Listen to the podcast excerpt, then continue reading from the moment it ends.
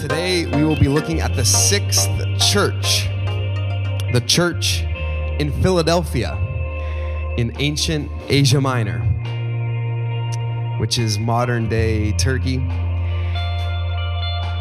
We're going to start reading in Revelation chapter 3, in verse number 7. And if you're ready to dive in, would you say amen today? Revelation chapter 3, verse number 7, the Bible says this And to the angel of the church in Philadelphia, write, These things saith he that is holy, he that is true, he that hath the key of David, he that openeth and no man shutteth, and shutteth and no man openeth. I know thy works. Behold, I have set before thee an open door, and no man can shut it. For thou hast a little strength, and hast kept my word, and hast not denied my name. Behold, I will make them of the synagogue of Satan, which say that they are Jews and are not, but do lie. Behold, I will make them to come and worship before thy feet, and to know that I have loved thee. Because thou hast kept the word of my patience, I also will keep thee from the hour of temptation, which shall come upon all the world to try them that dwell upon the earth. Behold, I come quickly, hold fast which thou hast, that no man take thy crown. Him that overcometh will I make a pillar in the temple of my God, and he shall go no more out. And I will write upon him the name of my God, and the name of the city of my God, which is New Jerusalem, which cometh down out of heaven from my God, and I will write upon him my new name. He that hath an ear, let him hear what the Spirit saith unto the churches. Today, for a few minutes, I'd like to speak to this subject opportunity knocks. Everybody turn to your neighbor and say, Opportunity knocks. Let's have a word of prayer together this morning. Lord, thank you for this day that you've given us. God, thank you for allowing us to come together and sing songs about your worth and about your majesty and greatness. And Lord, I pray that as we look to this letter, that we would be filled with your spirit. God, I pray that we would lean into these words and how these words apply to our lives today. Lord, I pray that we would not look today simply for information, but that we would allow this information to lead to application, which, God, we believe can lead to transformation. God, I pray that we would have a heart of humility to receive what it is you would have for us today. And I pray that we can better understand uh, how this letter can be applicable to our lives. We love you. In Jesus' name, and everybody said today, how many of you have ever been blessed with an amazing opportunity? Anybody like that? An opportunity in life that you just were privileged to be a part of? And uh, several months ago, we were having our beach baptisms uh, at Bolsa Chica State Beach in Huntington. How many of you were there that day when we had beach baptisms? We had, I believe, 20 people uh, get baptized that day, close to uh, 20 people. We had a great time. After the baptisms, we were hungry, and Katie and I and some other people, we went to In N Out because we're spiritual, and that's where you go when you're hungry. And so uh, we went to In N Out, and we were standing in line, and Katie nudged me and said, There's Jimmy Darts. And I said, Jimmy, who? Uh, what, are you, what are you talking about? Jimmy? And she said, there's Jimmy Darts. And I was like, who is Jimmy Darts? And, and I learned that uh, Jimmy Darts is an influencer. How many of you uh, know who Jimmy Darts is? He's an influencer on social media. And what he does is, is he blesses people that are not very fortunate. Uh, people that are less fortunate, he blesses them. And, uh, and so after uh, we met Jimmy Darts, we talked to him for a minute. I followed him on Instagram and I learned that Jimmy Darts will go and he'll bless people. And, and just a couple of weeks ago, uh, Jimmy Darts met this boy and his mother, and he uh, purchased for them and gave them tickets to the Super Bowl a couple of weeks ago in Arizona. Uh, the cheapest or the average ticket price on StubHub was $7,000 for the Super Bowl this year. And so, uh, how many of you would say that's a pretty great opportunity? Anybody like that? Like, and how many of you would say I would take that opportunity if I was given that opportunity?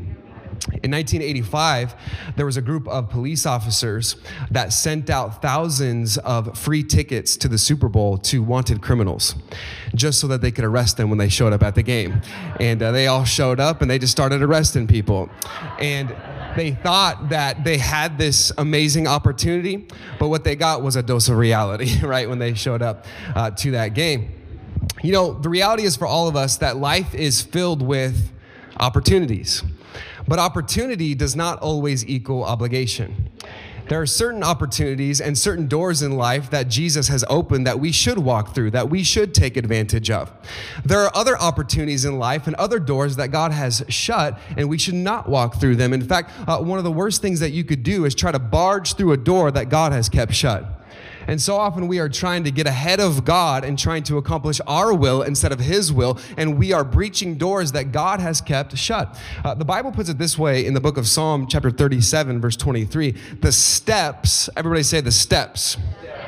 The steps of a good man are ordered by the Lord, and he delighteth in his way. And so the steps of a good man are ordered by the Lord. I believe that. But I also believe that the stops of a good man are ordered by the Lord. That, that sometimes the stops uh, of God are in his divine will. That sometimes God will stop us in order to steer us in the right direction. And so much of the Christian life is waiting for God to open the right door at the right time. And when that door is open, it's our responsibility to walk through that door. Now, we come to Revelation chapter 3, and Jesus is writing to the church that had an open door. Jesus is writing to the church in the ancient city of Philadelphia, and he talks about the opportunity that is before them, and he wants them to walk through this open door. And what I believe today is that God has given Rock Hill Church an open door of opportunity. And I'm praying today that as we look to this letter, that we will see that opportunity and we will seize it and walk through the open door.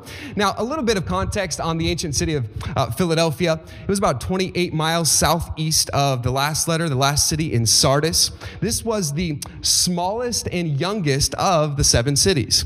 And so this was a small region uh, here in Philadelphia. It was founded uh, by the king of Pergamum, whose name was Attalus II.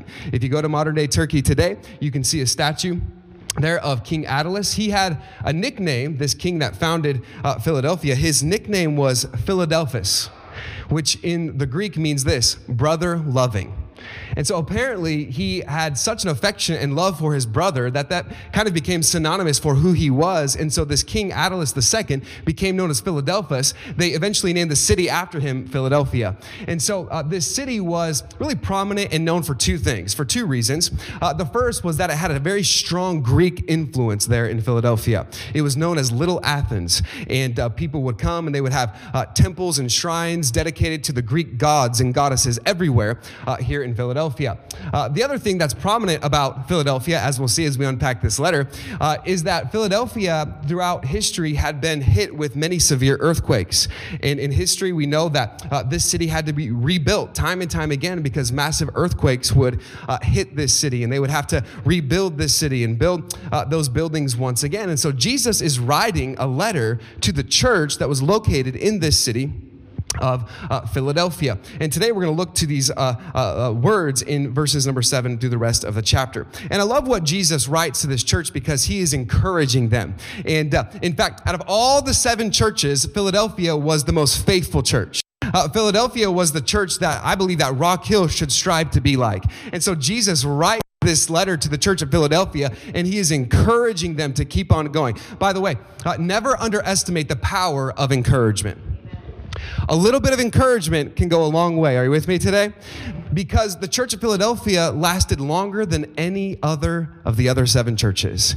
They continued faithfully preaching the gospel for generation after generation after generation. In fact, over 1,200 years, the church of Philadelphia remained faithful and strong, uh, proclaiming the gospel. And that is what a little bit of encouragement can do. You know, so often we are inclined and we are quick to correct, to condemn, and to criticize. But what would happen if some followers of Jesus said, you know what? I don't want to be marked just by my uh, criticism and condemnation. I want to be marked by my compassion and encouragement. And I'm going to go out of my way to find someone that I can encourage. The Bible puts it this way in Ephesians chapter 4, verse number 29 Let no corrupt communication proceed out of your mouth, but that which is good to the use of edifying. Remember the biblical word edification to build each other up, that we are to use our words as bricks to build people up, not as bullets to bring them down. Use your words to edify that it may minister grace unto the hearers. And so Jesus gives this church some encouragement, and that encouragement goes a long way. And so this was the church of the open door. Jesus was encouraging them to walk through that open door. Now, today, as we uh, go through these verses together, what I'd like to do is I'd like to give us three ways that we can walk through the open door. Would that be all right with everybody today? Uh, three ways that we can walk through the open door that God has given us. Number one is this if we want to walk through the open door and take advantage of the opportunities that God has given us, number one, acknowledge who holds the key. Notice verse number seven. And to the angel, the messenger, the pastor in Philadelphia, write, These things saith he that is holy, he that is true, he that hath the key of David, he that openeth and no man shutteth, and shutteth and no man openeth. And so, just like all the other letters, Jesus begins with a description of himself. Uh, and the reason he does this is because Christianity is not about what you do, it's about who you know. And Jesus wants to make sure that everybody knows exactly who he is. And so, he begins with this introduction of himself. And he first talks about his attributes. And he says, uh, This is the person that's writing this letter, the one that is, first of all, holy holy. Now, sometimes in our culture today, even in Christian culture, we can kind of pick certain attributes of God that we want to highlight, uh, and we will kind of overlook other attributes. Uh, for example, uh, we love to talk about the love of God as we should. Uh, that the love of God is vast, it's beyond measure, and uh, and the love of God is is an amazing truth that we can anchor to. But sometimes we will highlight the love of God, but we will fail to highlight the holiness of God. And we have to remember that, yes, God is loving, but yes, God is holy. In fact, uh, the prophet Isaiah said that he is holy, holy, holy that he is thrice holy. And see, there's one thing that all of us have in common today. Uh, you want to know what our common denominator is this morning, no matter what your education, background, experiences might be? Our common denominator is this we're sinners. All of us uh, are sinners. In fact, we're pretty good at it all on our own. Nobody had to teach us how to sin. We just can do it pretty naturally. All of us have this in common. The Bible says that there's none righteous, no, not one, that we all fall short of God's uh, glory, that, that we are all sinners. And yet there was one man who lived without sin. There was one man who uh, never one time sinned. His name is Jesus. The Bible says in 1 Peter 2:22, who did no sin. Neither was guile found in his mouth. Uh, R.C. Sproul, in his book, The Holiness of God, he says this The clearest sensation that a human being has when he, when he experiences the holy is an overpowering and overwhelming sense of creaturely, creatureliness. That is, when we are in the presence of God, we are humbled and become most aware of ourselves as creatures. This is the opposite of Satan's original temptation you shall be as gods. And so when we are spending time in the presence of God and when we are reading the Word of God, we will be astutely aware of our own sinfulness and our need of the grace of God. And so Jesus writes this letter and he says, I want you to know that the one who is writing is holy. And then he says, not only is he holy in verse number one, he says, I am also true. He says, I'm true. I'm holy and I'm true. Uh, now, the Greek word there for true is alethinos. And, and sometimes, uh, you know, we can share a Greek word and, and uh, it, can, it can be confusing. And sometimes I hesitate to even do that. Uh, but uh, this word I think is important to, to highlight because the word true here means this it, it means uh, truth that is not fake. He's differentiating, saying this is uh, something that is very real. Jesus is describing himself as holy and as true. Uh, this is genuine. Jesus says, I am the real deal. I am authentic. I am genuine, which is good news today because we live in a world, in a culture where it is very difficult to ascertain often what is true. We live in a world that's filled with uh, deep fakes and artificial intelligence and uh, uh, Photoshop, and we're constantly trying to figure out what is true. And Jesus is writing to the church and he says, I want you to know uh, that I am holy and that I am true. Can I tell you today that you can trust the name of Jesus and you can trust him at his word? And today, in a world when we're not sure what to believe, we can believe the word of God. Sanctify them through thy truth. Thy word is truth. And so Jesus writes and he says, You need to know know who's writing this letter. I am holy and I am true. And we can trust him. But then he moves off of his attributes and then he mentions his authority. Because in verse number one, he says, I am holy and true. And then he says, I hold the key of David. I hold the key of David. Now, this was a reference to uh, an Old Testament passage in Isaiah, and he's referencing uh, this passage where King Hezekiah of Judah uh, had a faithful steward and that faithful steward uh, had a name named Eliakim, and he gave Eliakim the authority, the keys of his house, and he trusted him. And this is what it says in Isaiah chapter 22. This is the context of that passage. Isaiah 22. Verse number 22, it says this, and the key of the house of David. Again, this is what Jesus is quoting here in Revelation chapter 3. He says, The key of the house of David will I lay upon his shoulders, so he shall open and none shall shut, and he shall shut and none shall open. And so this is the passage that Jesus is quoting. There was an immediate fulfillment of that in Eliakim, the steward.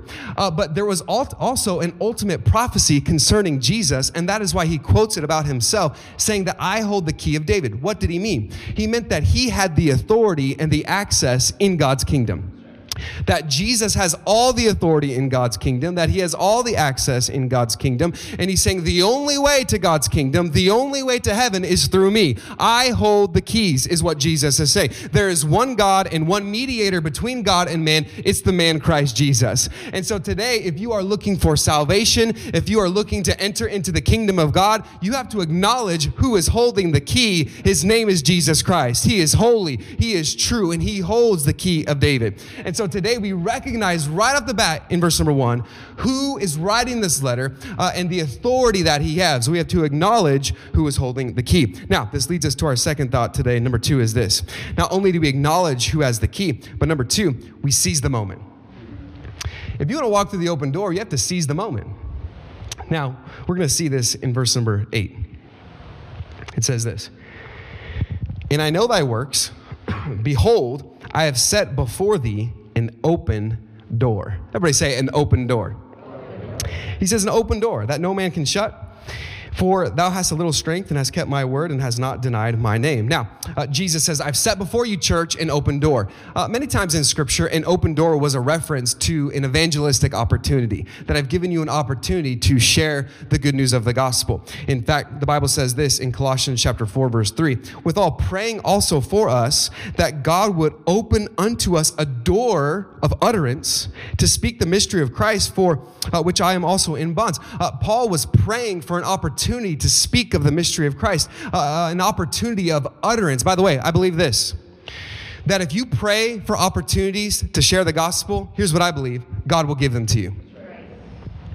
If you're praying for an opportunity for God to use you, I believe that He'll give you an opportunity. He will open that door for you. And this is what Paul was praying for uh, that, that God would open up this door. Now, historically, we know that the city of Philadelphia had this mission uh, to spread Greek culture and the Greek language. They, they were spreading that culture in that city. And Jesus was saying, You've been spreading this culture. You know how to spread the culture, the Greek culture, but now I'm going to give you something more important to spread. I'm going to give you the gospel to spread and I'm going to open up a door of opportunity for you to uh, share the good news of the gospel. I want you to see in verse number eight, there's a word that I think helps us understand this. In verse eight, he says, I know thy works, behold. Everybody with me today? Yeah.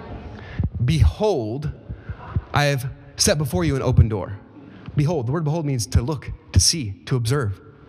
It's hard for us to seize the opportunity when we don't see the opportunity. And many times we are not taking advantage of the opportunities that are before us because we don't see them. And often we don't see them because we are unaware of the Word of God and what God is trying to do in our lives. There was a story of uh, Charles Spurgeon. He was the, the, known as the Prince of Preachers. He preached in London at the Metropolitan Tabernacle. And one day uh, there was a man that came up to Charles Spurgeon and he said, I want to fulfill the mission that God's given me and I want to share my faith more. And, and how would you encourage me? And Charles Spurgeon said, Well, uh, What do you do for a living? And he said, I'm an engine driver on a train. And Charles Spurgeon said, Is the man that shovels the coal uh, on your train, is he a Christian? And the man said, I don't know. And Charles Spurgeon said, Go back and start with him. What was he saying? There are opportunities all around us if we'll see it. Jesus says, Behold, I have set before you an open door. And here's what I believe today. This is the heart of this message. This is what I believe today that God has set before Rock Hill Church an open door of opportunity. I believe that there are people in the Inland Empire, that there are people in Rancho Cucamonga and Upland and Claremont and Ontario and Fontana and Rialto and San Bernardino. I believe that there are people that are hungry and searching for truth and searching for hope. And God has set before us as a church an open door of evangelistic opportunity to go out to the highways and compel them to come in. I believe that God has given us an open door. Just a couple of weeks ago, we had a men's night. And at that men's night, five people prayed to accept Jesus Christ as their Savior. Last week, we had a funeral. And at that funeral, one person prayed to accept Jesus Christ as their Savior. Last week on Sunday morning, we had five more people pray to accept Jesus Christ as their Savior. Yesterday at the prison ministry, we had one person pray to accept Jesus Christ as their Savior. Last Saturday night, there was 20 teenagers at the FCA event that bowed their heads and prayed to accept Jesus Christ as their Savior. Can I tell you today that God has given us an open door of opportunity? The only question is, will we seize it? Will we walk through it? Will we open our eyes to the fact that there are people all around us that are hurting and in need of the gospel, and that it's our opportunity and it's our responsibility to walk through the open door? I believe that Easter weekend is coming up. You know what Easter weekend is coming up? It's an open door. Opportunity is knocking. It's an open door before us. It's an opportunity to share our faith. Uh, in fact, Daniel, jump up here for a second. I want to give you a very deep and profound illustration today. Now, bear with me because it might take us a second to really fully understand this deep and profound illustration. I'm going to give you an illustration of what it looks like to walk through the open door. Everybody with me? Okay. This is an Easter invite. Ready?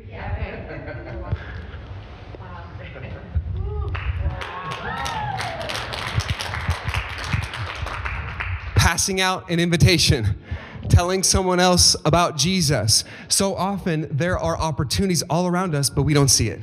What would happen if we started praying for opportunities and we came prepared and we took a stack of invites today and we just went out and we just started handing out uh, invitations to everyone around us? That is what it looks like to walk through the open door.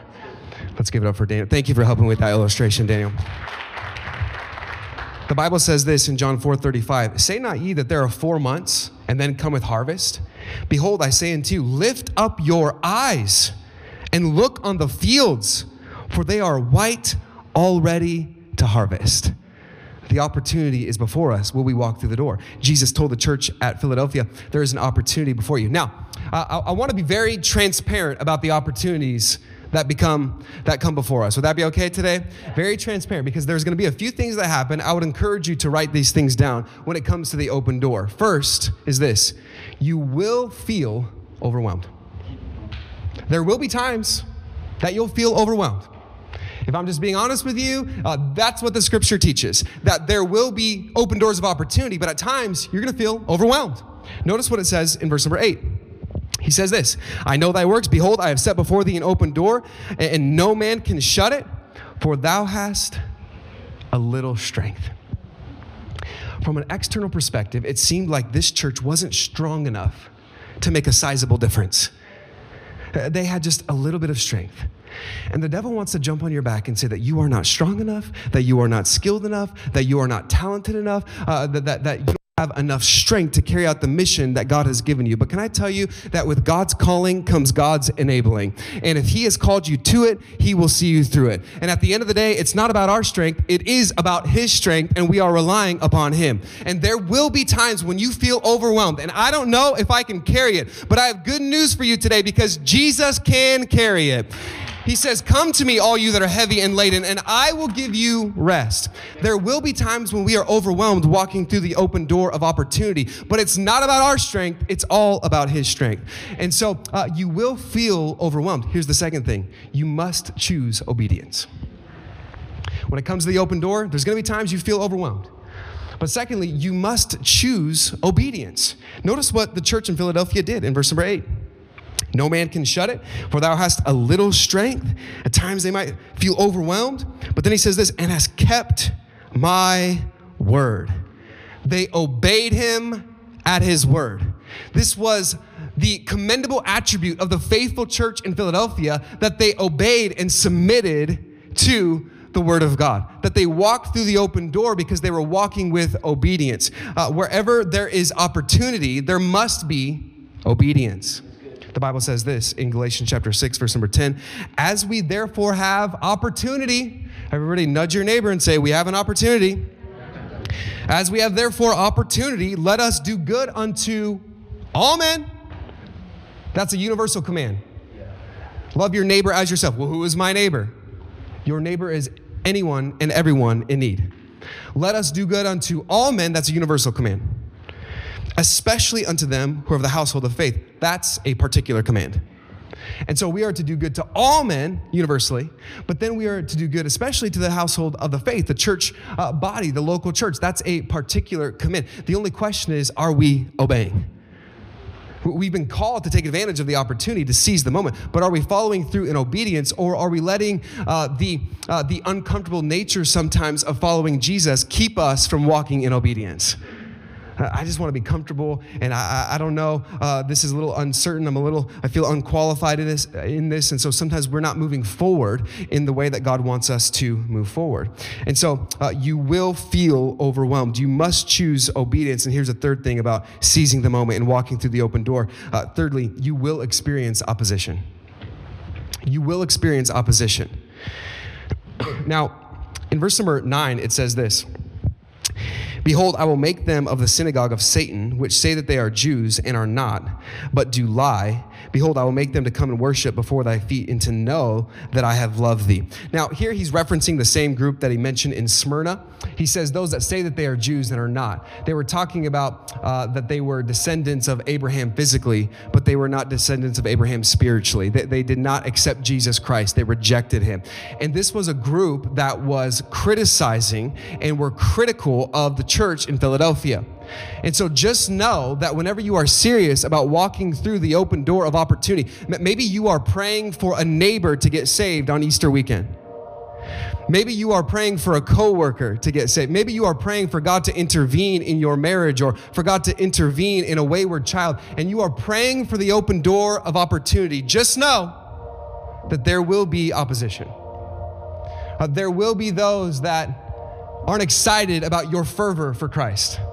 Every decision for Christ will be disputed for certain. Just know there will be opposition. In fact, there's a verse that speaks to this so clearly in 1 Corinthians 16, verse number 9. It says this For a great door and effectual is opened unto me. Paul's like, man, I got this open door. And this is honestly, as a pastor, how I feel about our church that God's opened unto us a door. Last year we had five services on Easter weekend. We filled up every single one. This year we're having eight services. And we're praying that God would fill up this room eight different times on Friday, Saturday, and Sunday so that we can sound out the gospel message. I believe that there's an open door before us. Is what Paul says there's an open door, it's effectual, it's open unto me. And then he says this, and there are many adversaries. And every time I read that verse, I always think that Paul's gonna say, but. There's an open door of opportunities, but there are many adversaries. But I just think Paul was saying it with a smile. God's opened up a door effectual unto me, and there's many adversaries. Like it's just par for the course. We know that. Uh, anytime we're coming up to a big event at the church, we're always expecting the devil to attack in some way. Uh, whenever we're having a big event, we know that's when the sound system is going to break. That's when someone's going to get upset. Uh, that, that's when uh, there's going to be a flood in the church. We just know something's going to happen because the devil hates what we're doing here. He doesn't want people to respond to the life giving and life changing message of Jesus. He doesn't want marriages to be restored. He doesn't want children in Rock Hill kids to accept Christ. He doesn't want FCA to flourish. He doesn't want these things to happen. So, of course, there's going to be opposition. And we have to recognize today that it is required of a steward that a man be found faithful. And so, even when there is opposition, we know that we can be faithful in the midst of that. And so, we must choose obedience. We must recognize that there will be opposition. And so today, very simply, if we're going to walk through the open door, first of all, we acknowledge who holds the key. Second, we seize the moment. And here's a third truth today we find stability in his promises. We find stability in his promises. So often, as we follow Jesus, we are lacking stability uh, in our lives. And I look around sometimes. I just see many people that are up and down and constantly trying to find some sort of consistency in life. Uh, the other night, our family, we were watching a show called The Floor is Lava. Have you ever seen this show before? How many of you ever played The Floor is Lava, right? You played it. And uh, now they have this show, The Floor is Lava, and you have to like jump around from object to object, and everything's really slippery. And, and uh, watching that show, it was humorous because everybody's falling and they're hurting themselves and they're slipping and, and uh, they're, they're you know, banging into things. And, and so often that's what we look like as we navigate through life. We're ready to jump through the open door of opportunity, but then we slip and fall flat on our face. and just up and down. And I believe that here Jesus closes this letter by giving some promises to the church that are stabilizing promises. These are promises that if we can claim if we can understand, they will stabilize us as we go through the open door. Are you interested in what those promises are? This is very encouraging. Like I said, Jesus is encouraging this church. He gives two specific promises that I want us to see. The first promise is the promise of protection. I want you to see it in verse number 10. He says this Because thou hast kept the word of my patience. I also will keep thee from the hour of temptation. I love that that play on words there. He says, "If you keep my promises, if you've kept my word, then I'm going to keep you from the hour of temptation." Uh, those that keep are kept, and he says there's going to be protection uh, from what he says here is the hour of temptation which shall come upon all the world to try them that dwell upon the earth. Now, I'm gonna have to teach through this and unpack this for a second. Would that be okay? I believe what he's talking about here is what uh, we know as the tribulation period. How many of you have ever heard of the Great Tribulation in the book of Revelation? And uh, he calls this here the hour of temptation. He's, he's referencing this upcoming, this, this time, this seven year period of, uh, of tribulation in the book of Revelation. But he says, I'm going to protect you from this, I'm going to keep you from this. He says, Who, Who's it going to be for then? Notice the end of verse number 10. Come upon all the world to try them that dwell upon the earth. Everybody with me today? So, who is this hour of temptation for? Those that dwell upon the earth, the earth dwellers. Can I tell you today, we are not earth dwellers. The Bible says that our citizenship is in heaven. The Bible tells us that we are strangers and pilgrims. This world, this earth is not our home. We're just passing through. We might be here temporarily, but our roots, our citizenship is somewhere else. And so he says, These are for the people that have rejected Christ, that will go through this terrible uh, time called the tribulation. But he's saying to the church, I will keep you from that. I will protect you from that. This is good news that we will be saved from the wrath to come. The Bible says in Romans 8 that there is now, therefore, no condemnation to them that are in Christ Jesus. And so he's talking here about protection. He goes on, verse number 11, he says, Behold, I come quickly. How many of you believe today that Jesus is coming again? He says, I come quickly. This was not a, a statement of judgment. This was a statement and a promise of deliverance. I come quickly. Hold fast, which thou hast. What is he telling this church? He's saying, hey, keep on being faithful. Don't quit uh, there will be protection. Just keep on doing what you're doing. Keep on walking through the open door. Uh, keep on serving. Keep on showing up. Keep on trusting. Keep on believing. Hold fast to what you have received, is what he's telling the church. And so he says, There will be protection. And then I love this. Secondly, he says this there will be purpose. Notice it in verse number 12. He says, Him that overcometh will I make a pillar. Everybody say a pillar. A pillar in the temple of my God and he shall go no more out. I, I love this. He says, I'm going to make you a pillar. Now, we're almost done today, but don't miss this. He says, I'm going to make you a pillar. Remember, what was Philadelphia remembered for historically? Their earthquakes. And often there would be a great earthquake that would devastate the city and uh, it would destroy everything in that city. One author, Alan Johnson, he said this Often the only parts of a city left standing after a severe earthquake uh, were the huge stone temples, uh, the huge stone temple columns or pillars. And so when everything else was destroyed around them, what was remaining strong? What was still intact? Those pillars. Jesus was saying, I'm going to make you a pillar in my house, a pillar in the temple. A pillar has a powerful purpose to provide security and stability and support. And I know I love what he says in verse number 12. He says, I will make you a pillar in the temple of my God. Watch this, verse 12. And he shall go no more out. What does that mean? He shall go no more out. Here's what would happen often there would be an earthquake, and everyone would have to evacuate the city. Everyone would have to leave. They were used to living life on the run. Uh, they would. They were used to that devastation coming. And all right, we got to pack up our bags and we got to flee for safety. And so Jesus is saying this: I will make you a pillar, and you don't have to live life on the run any longer. And this is great news today if you are a follower of Jesus, because there are many times when there are followers of Jesus that are living life on the run. I don't want to get hurt again.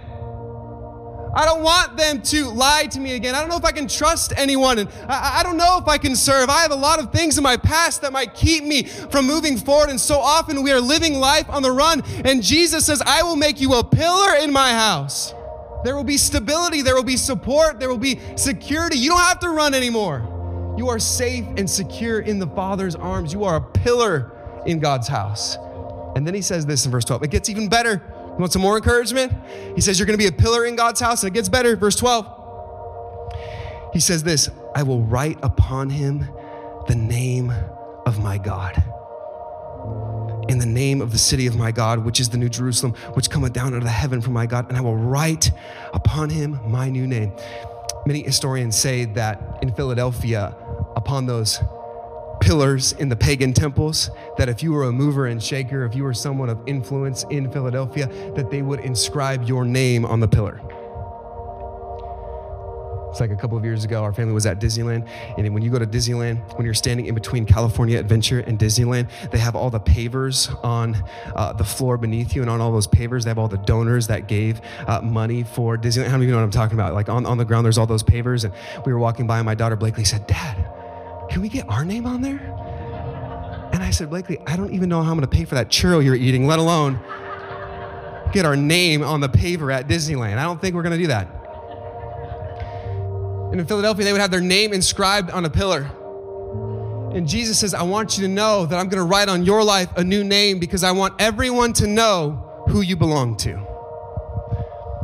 Several years ago, we got for my son for Christmas a Buzz Lightyear. And he's missing an arm, just like the original movie, okay?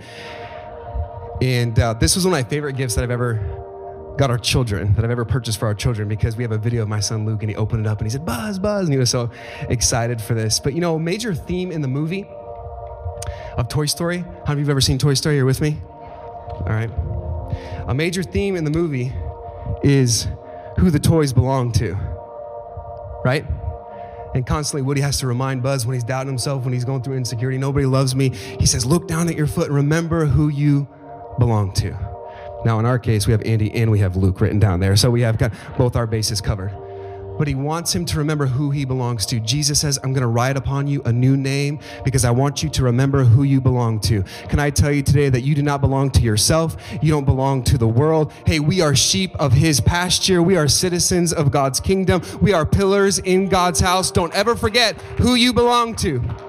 He says, I'm going to write upon you a new name in these promises, when we remember that God has promised protection, when He's promised purpose, that we are pillars, remember, uh, uh, the purpose of a pillar is to provide support.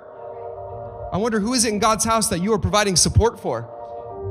First Thessalonians 4 talks about how we are to support the weak, that we're to encourage one another, that we're to challenge one another, and to provoke one another unto love and to good works. We are pillars in God's house.